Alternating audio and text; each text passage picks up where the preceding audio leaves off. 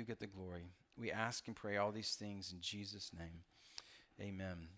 All right, as you turn to Luke chapter 2 in your Bibles, uh, either paper Bible or digital Bible on a screen, uh, we are coming to this time of the year that's the most fun if you're a kid under a certain age, or if you have kids under a certain age, or if you're around kids under a certain age. You spend a lot of time with these kids.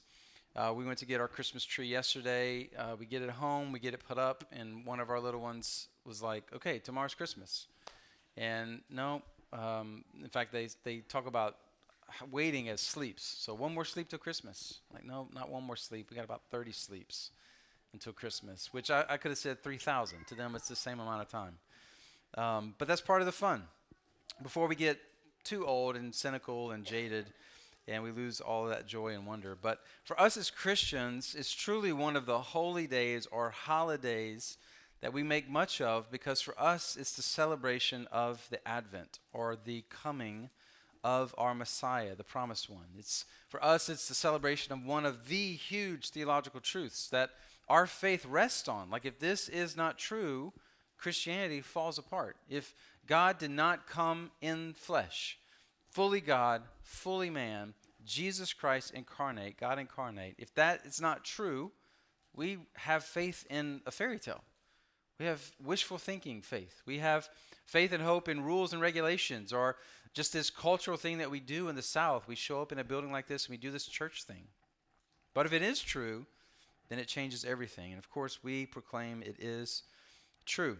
Um, so hopefully, as we go through this season with the gifts and the lights and the trees and the fudge and the eggnog and all this stuff with family and friends and parties and events, hopefully we don't lose sight of who we're celebrating that God became a man.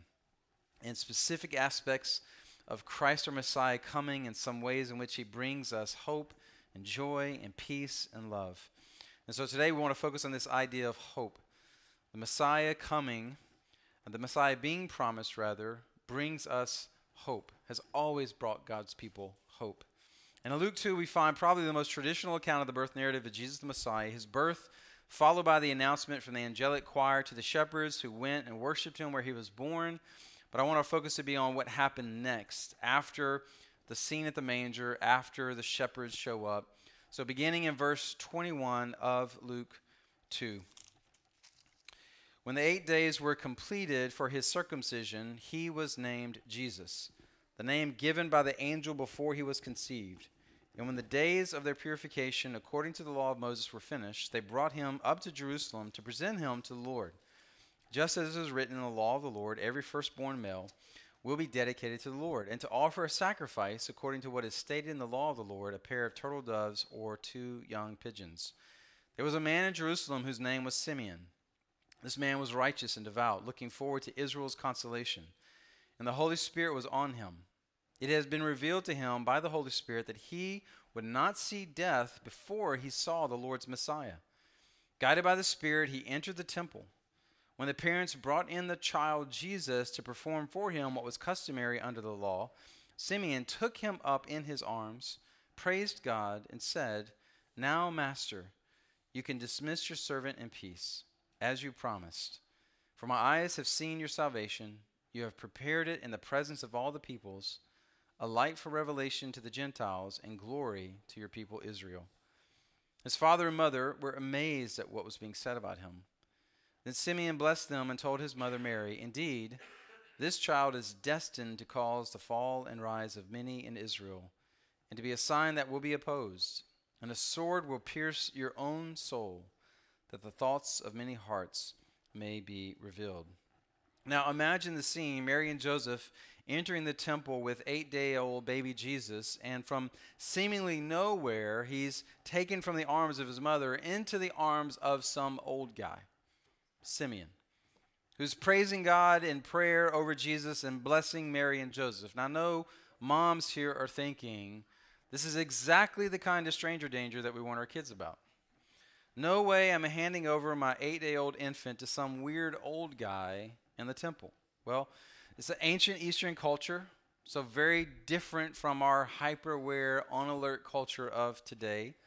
And even more important, Mary and Joseph and, and even her cousin Elizabeth and her husband John, they had all been visited by angels already to prepare them for the virgin conception and the birth of Jesus. They had already been visited by shepherds at the manger scene, who had also been visited by an angelic choir in the fields. So, an old guy who wants to hold your baby in the temple, just, eh, that's not that bad, considering all that we've already seen and experienced. Even an old guy praising God and prophesying over your eight day old baby. But, but realize that from Simon's perspective, Simeon's perspective rather, there's nothing about Mary and Joseph that identified them as Jesus the Messiah and his parents. Jesus wasn't glowing. Mary and Joseph weren't appearing in a certain way or wearing anything. The offering they brought to the temple of two turtle doves or two young pigeons, the most common offering, the cheapest offering that a family could, could bring, which may indicate they were a, a family that was very poor. And so did how so how did Simeon know that this was the kid and they were the parents? And Luke tells us there in verse 25. Um, looking forward to Israel's consolation, and the Holy Spirit was on him. It had been revealed to him by the Holy Spirit that he would not see death before he saw the Lord's Messiah. So, guided by the Spirit, he entered the temple. Side note, uh, there was an old Baptist pastor when I was a kid who I remember saying, he, I remember him saying to churches where he would do revivals, you know, God has told me I'm not going to die until Jesus returns. I could call his name, but don't need to. Well, he's, he's dead now. Like, that obviously was not the Holy Spirit telling him, you're not going to taste death until Jesus returns. It was well intentioned, great desire. He wants to experience the return of Christ, but not actually a word from God. But Simeon, on the other hand, actually had a word from God, actually was guided by the Holy Spirit, and experienced the presence of the Messiah before he died. This special um, word from the Spirit of God. And on a seemingly random day, the Spirit of God leads him into the temple to a small family with an eight day old baby and tells Simeon he's the one. But he's not the only one who got to experience this. As we keep reading, verse 36. There was also a prophetess, Anna, a daughter of Phanuel of the tribe of Asher. She was well along in years, having lived with her husband seven years after her marriage, and was a widow for 84 years. She did not leave the temple, serving God night and day with fasting and prayers. At that very moment, she came up and began to thank God and to speak about him to all who were looking forward to the redemption of Jerusalem. Anna was married seven years. She's been a widow for 84 years. If you assume she married around 15, that means she's about 106 at this point. The average lifespan in the first century is nowhere near that old. So she's been around for a while, especially as a widow who depended on others to take care of her. But she had developed this lifestyle, living in the temple, and had given her life to worshiping God and praising Him. And like Simeon, she sees baby Jesus. It's not said, but could be inferred the Spirit of God spoke to her and made it clear this is the one. And she began to speak about him to all who look forward to the redemption of Israel. Now, it's, just, it's not just that Mary and Joseph and baby Jesus were very common and ordinary. They would have blended in with the crowd and not be noticed, but so were Simeon and Anna. Like, just kind of old people who were just dismissed, all by themselves doing their super religious things. Yet on this short trip to the temple, they were the only people who had any clue what God really was up to with this baby, with this family. And year after year, Simeon and Anna lived with this hope. One day they would see the realization of God's redemption plan. This hope that was rooted in thousands of years of promises to God's people that He was coming. And then a specific word you will see Him before you die. They had hope rooted in the promise of God, hope rooted in the Word of God, not hope rooted in circumstances of life or just their wants and wishes. And this is the difference between the hope of the world and the hope of God. The hope of the world is just wishful thinking. It is based on uncertainty, and it is an expression of our wants and desires, which can be good. Just the examples that we've already seen. Simeon and Anna had this hope and desire they would see the Messiah. God had promised the Messiah, God had promised them they would see the Messiah before they died. And so their hopes and desires were in line with God's word, contrasted with the old Baptist preacher I mentioned earlier. Great desire. He wants to see Jesus return. Who doesn't want to see that? But not in line with God's promised word. And therefore, not something he got to experience. It's more wishful thinking. Biblical hope is not based on uncertainty, but rather certainty. The character and nature of God, the Word of God, the promises of God. God says this is going to happen. We believe it, faith, and then we are filled with hope, waiting for it to happen. Even if we don't know the timing, we know the promise. So faith is waiting for God's promises to come true. And until then, we need faith. And when it actually happens, our faith becomes sight, our hopes become realized. We don't need that. We don't, we won't have faith and hope in the eternal state because all the promises of God will be true and be fully realized and fully experienced for us. But until then, in the waiting, we have faith. In the waiting, we have hope. We know we assume Simeon is old. Luke doesn't say, but when he prays, now you can dismiss your servant in peace. It seems like this was the last thing he was waiting on before he died. We know Anna is at least 100 years old, year after year, waiting and trusting the word of God, the promise of God, filled with hope, but still waiting. The Bible is filled with examples of this kind of hope hope rooted in the certain promises of God while waiting for them to become reality. Abraham, for instance, is told by God at 75 he would be the father of many nations.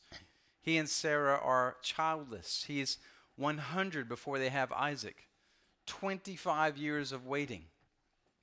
Um, and we have in Romans 4 a picture of what that was like for him. Verse 17, as it is written, I have made you the father of many nations in the presence of God in whom he believed, the one who gives life to the dead, which biologically, physically, Abraham and Sarah, their, their hopes of having children were dead at that age. He calls things into existence that do not exist. He believed, Abraham, hoping against hope, so that he became the father of many nations according to what had been spoken. So will your descendants be. He did not weaken in faith when he considered his own body to be already dead, since he was about 100 years old, and also the deadness of Sarah's womb. He did not waver in unbelief at God's promise, but was strengthened in his faith and gave glory to God.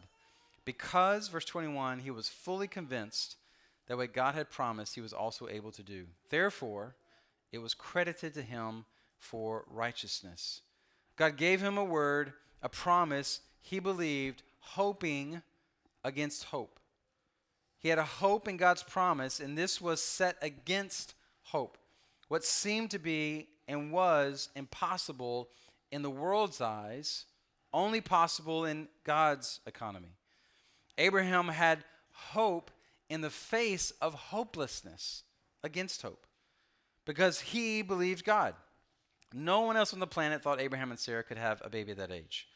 God changed his name from Abraham, from Abram to Abraham, father of many nations. And he would meet people and he would introduce himself. You're the father, well, tell me about all your kids. Well, I actually don't have kids yet.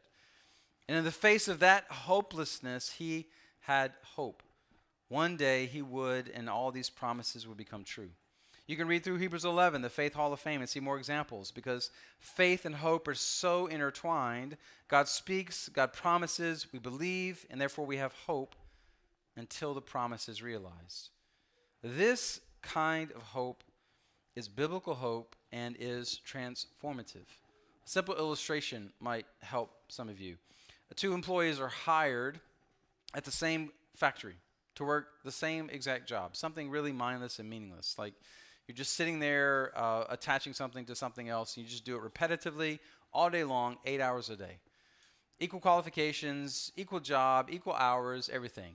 One employee is told, after 12 months of doing this job, we're going to pay you at that time. You got to do it 12 months before we pay you. We're going to pay you $15,000. The second employee doing the same exact job is told, after 12 months doing this job, we're going to pay you $15 million. These two employees have lunch one day, and they're talking about how things are going in the job. Do you think the employee who's only promised $15,000 is going to have a different perspective than the employee who's promised $15 million? The 15,000 person is going to be looking for more jobs. This is boring. I hate this, and it's not worth it. The 15 million employee is going to be able to hang on and wait a little while longer. It's not so bad. I can do this for a year. Sure. That's a, a picture of the difference it is to live with hope and live with hopelessness. Simeon, Anna, Abraham, those in Hebrews 11, and others lived with hope that flowed from faith in God and God's promises, which gave them a buoyancy to persevere, to endure, to suffer, even experience joy and peace because their faith was in what was certain, and so their hope was certain and full. We might struggle to enjoy this kind of hope because of at least two reasons, maybe more. Either we put the weight of our hope on uncertain things, or we treat God's promises as uncertain, which is unbelief. God has promised, we aren't experiencing that, we don't believe it's true, we question it, so we don't have hope. Or we're putting the whole weight of our hope on things that are shaky and shifting. We root our hope in the uncertain. We have desires and expectations for things to go a certain way. We hope they go the way we want. We get excited because our expectations are elevated. Yay, this is actually going to happen. We experience this hopeful joy, this hopeful buoyancy, this light and excited air that we breathe. I'm really, like, I'm, the, the, the world seems brighter today. I'm really looking up.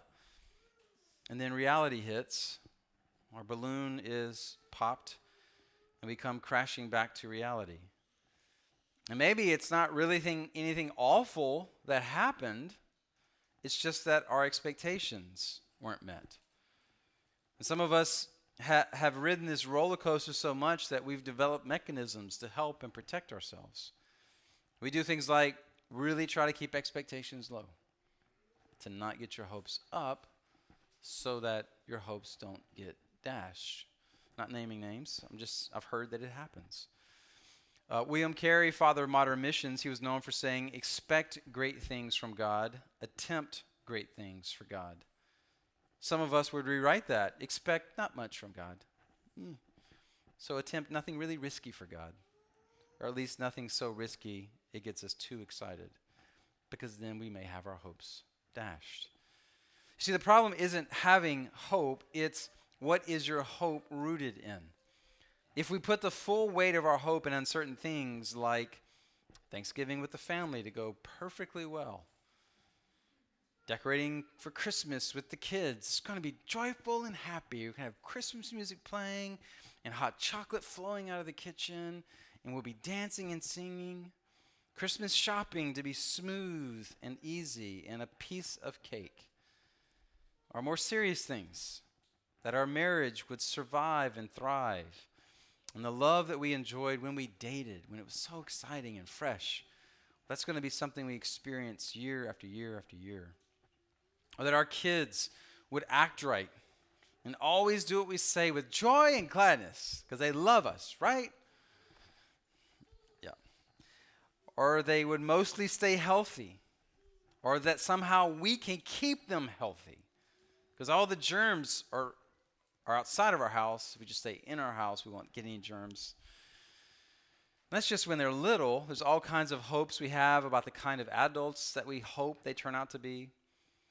We have hopes related to our jobs, hopes related to our income levels, our financial security, the financial ability that we'll have, uh, what we need to have to do what we want to do, have some financial freedom.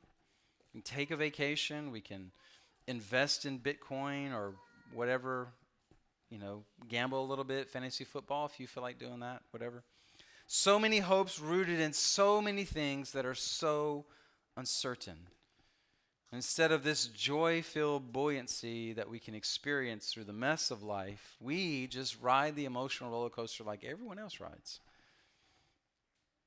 who lives with worldly hope. And we employ the same kind of defense measures as everyone else.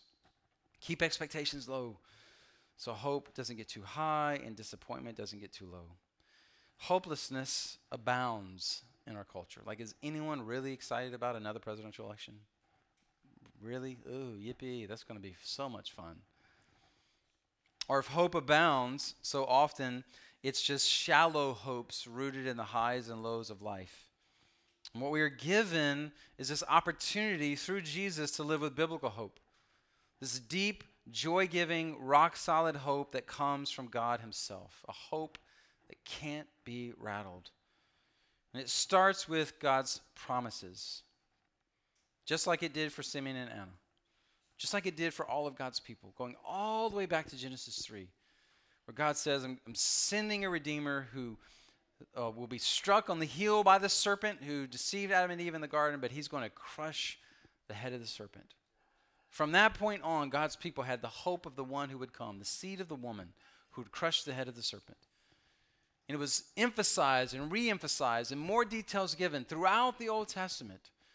The, the, the, line, from the line of Judah, as Jacob is prophesying over his sons, and he gets to his son Judah. From this line of Judah will come the rod of the ruler, the line of the tribe of Judah.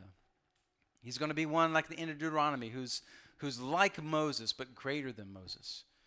He's going to be one like in 2 Samuel 7, the line, from the line of the King David, who will sit on an eternal throne. So either the king is eternal or the throne is eternal. And we know the throne is not eternal, but the king is. He's going to be like the Son of Man in Daniel 7, who would appear before the Ancient of Days and rule over all of creation. He's going to be the one born of a virgin in Isaiah 7, the, the one named Emmanuel, wonderful counselor, Prince of Peace in Isaiah 9, the one who had come out of Bethlehem in Micah.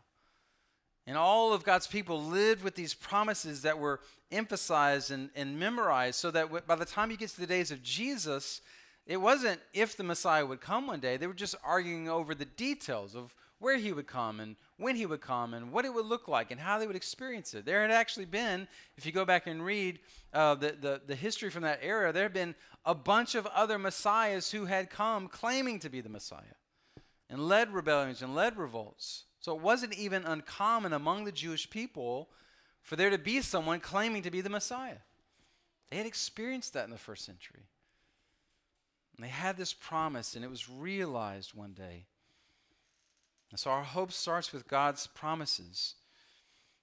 It starts with, for us, God's promise may be regarding our greatest fear that we share as humans, and that's death. Like, what hope do we have in the face of death? We're very young church. Death is like way down there, right? We spent Thanksgiving Day with my side of the family uh, when we do that, we all go uh, to the home my mom grew up in, in the bustling metropolis of Hornbeck, Louisiana. If you know where that's at, you're one of the few. Uh, 21 humans and three dogs in a house for 24 hours. It sounds as fun as it, it is as fun as it sounds. Uh, it could be a reality show. So time outside is super important. We always take some of the kids on a walk. About a mile down the road is the Old Country Church, Pruitt's Chapel uh, Baptist Church and the cemetery where my mom's parents are buried along with her brother.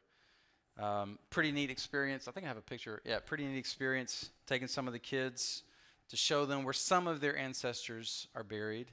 And, you know, in your house in Monroe, it's hard to get into a conversation about death and burial and resurrection. But in a cemetery, kids have questions, kids are curious. So we kind of an impromptu discussion about death, what happens when we die, why do we put bodies in the ground? And what happens next? And part of what I share with our kids is the same thing I've said at every funeral I've ever done. Um, that when we get to the cemetery, these are places of hope, not just places of death. Because Jesus has been raised, we know the resurrection is real.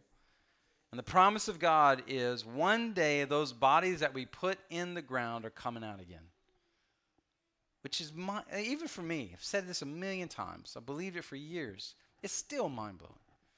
And not like it this creepy zombie thing, but coming out of the grave, 1 Corinthians 15 tells us, uh, 1 Thessalonians chapter 4, to be transformed in an instant, in the twinkling of an eye, into this glorified body that will live for all of eternity when Christ returns. So we lay these bodies in the ground with this hope that this is going to happen.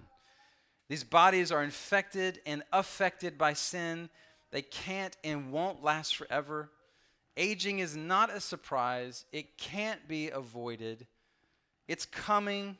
Death is next. It's coming for all of us, but that's not hopeless.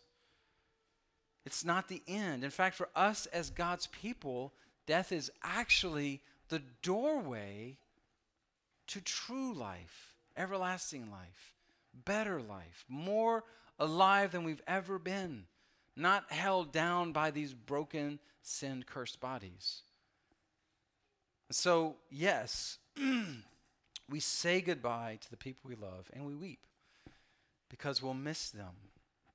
But through Christ, we will be together soon, like very soon.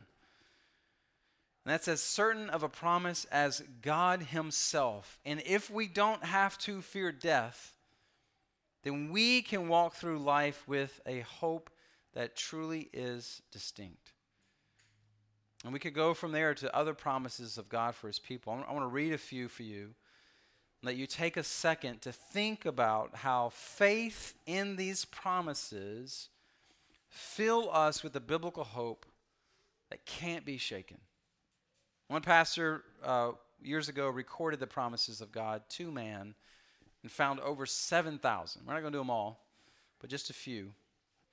So, Hebrews 13, 5 through 6. Keep your life free from the love of money. Be satisfied with what you have. For he himself has said, I will never leave you nor abandon you. Therefore we say therefore we may boldly say, The Lord is my helper. I will not be afraid. What can man do to me?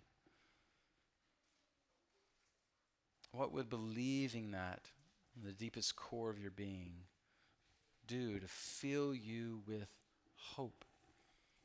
If you don't have to be afraid of man, if you don't have to be afraid of being alone, because you're never alone if God is with you, how does that change how you live with hope?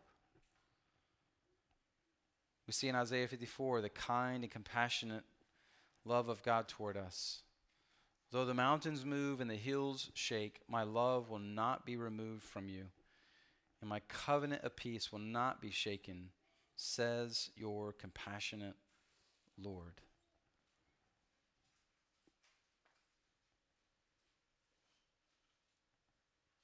Ephesians 2:10 we have a promise that there is pur- purpose to our life no matter what we do. For we are his workmanship. In the Greek poema, literally poem, work of art, created in Christ Jesus for good works which God prepared ahead of time for us to do. There's good works for all of us. God's prepared that gives purpose to our life. In whatever job, whatever degree, whatever calling He puts us in, it can be a part of these good works. We have a purpose to all things we walk through. Romans 8, 28 through 29. We know that all things work together for the good of those who love God and are called according to his purpose.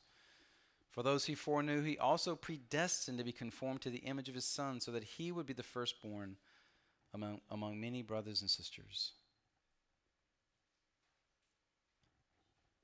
God works all things, good and bad, for the good of those who love Him and are called according to His purpose. And the purpose for all of us, 50,000 foot view, is to make us like Jesus. And He who began a good work in you will complete it. That will happen in your life. He's doing that. It's going to be completed You don't have to worry about that. He's accomplishing it. Even when you're fighting against him, he's still accomplishing it.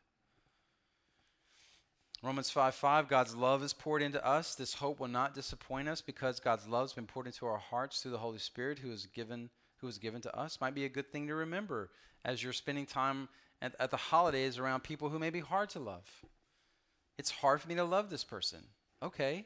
God says, I've poured my love into you. You don't have to generate it. You just have to let me love them through you. God's always for you and will supply everything you need to do his will. Romans 8, 31 through 32. What then are we to say about these things? If God is for us, who is against us? He did not spare his own son, but gave him up for us all. How will he not also with him grant us everything? Which is a little bit of the picture of 2 Corinthians 1, all the promises of God find their yes and amen in Christ Jesus. We have Christ, we have all the promises of God for us. Philippians 4:19. My God will supply all your needs according to his riches and glory in Christ Jesus. What need do you have? Brennan needs a car. Brennan, God is going to supply all of your needs according to his glorious riches. So you're going to get a car according to his glorious riches, not just according to what you and Bailey can do. That's what God does. We so much so we don't have to be anxious for anything. Philippians 4. Don't worry about anything, but in everything through prayer and petition with thanksgiving, present your requests to God. And the peace of God, which surpasses all understanding, will guard your hearts and minds in Christ Jesus. These are so certain we can actually live with peace and not anxiety. Do we know anybody in our lives who could use a freedom from anxiety? Like, it can't be that simple. Like, you, it seems like you're just making it too simple, Jared. Just have faith in God's promises and experience this unwavering hope. Well, it's only been true since God created everything because it's rooted in the character and nature of God, who He is. And it's been true for all of God's people for all of time and even today who are experiencing life in much more difficult circumstances than any of us have experienced with our mostly first world problems, right? If this hasn't been our experience, it's not because it's simple or not true, it's because we haven't tried to live like this. Or we've tried and failed and quit asking for God's help to live like this. Like it would be a great exercise for our missional communities and DNA groups. Let's dig deep into assessing what or who are we putting our hopes in. If we're riding high, why? Why are you riding high right now? Are we just riding high because temporarily things are going our way or they look good? If you're low, why?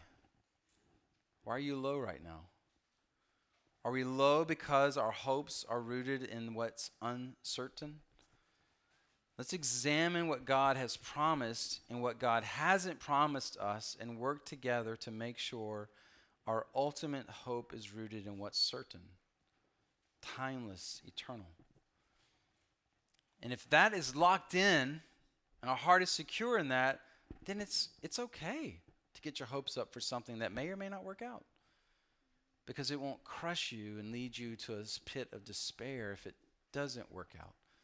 Because the foundation is secure, the floor is secure. God Himself and His Word, His truth, and His promises. It's also a great way to open the door for the gospel conversations to those who need Jesus. Like ask people you're in relationship with to examine who or what are they hoping in and how is that working out? Are they enough? Is it enough? We're not promised health, wealth, prosperity in this sin cursed world and sin cursed bodies. We're not promised heaven on earth and the end of all suffering, sorrows, and injustice. We're not promised kids without sin natures, or kids that don't get sick, or kids that don't stray. We're not promised easy marriages, easy jobs, and a house and a car that never break or need repairing. We're not promised genuine relationships that don't require work because both of you are sinful. We're not promised to be loved and adored by everyone. We're not promised fame, wealth, power, achievements. But what we are promised is so strong, so true, so everlasting, that it's more than enough to endure everything we do face because it's rooted in the character and nature of God because it's rooted in the reality of Jesus Christ who's alive in us. Therefore, we live with hope. Father, thank you for the reality of Jesus that we celebrate this season, that we celebrate every Lord's Day when we gather like this, that we're about to celebrate through this meal, focusing on your body and your blood that were shed for our sins. Thank you that the person and work of Jesus make hope something attainable for us because it's a gift of your grace as we're believing you. The person work of Jesus make hope something that is truly experienced by your people and is unshakable and is rock solid. Father, we, we ask for your help this morning. Sometimes it's hard to see. We have been crushed by our own sins, we have been crushed by the sins of others. And it's just really hard to see your truth. It's really hard to see your goodness, and it's really hard to see your promises. And we ask that you would break through all of that and help us to see again. Give us eyes to see and ears to believe again in who you are that transcend all the junk that we experience. In your character, in your nature, in your love, in your truth, in the reality of Christ. Help us to see beyond all the junk that gets in our way and believe again and be filled with hope again and experience this unshakable hope again. Or maybe for some, today would be the first day as they come alive in Christ Jesus and trust in Him for salvation. Do all these things because of your goodness and grace. We pray in Jesus' name.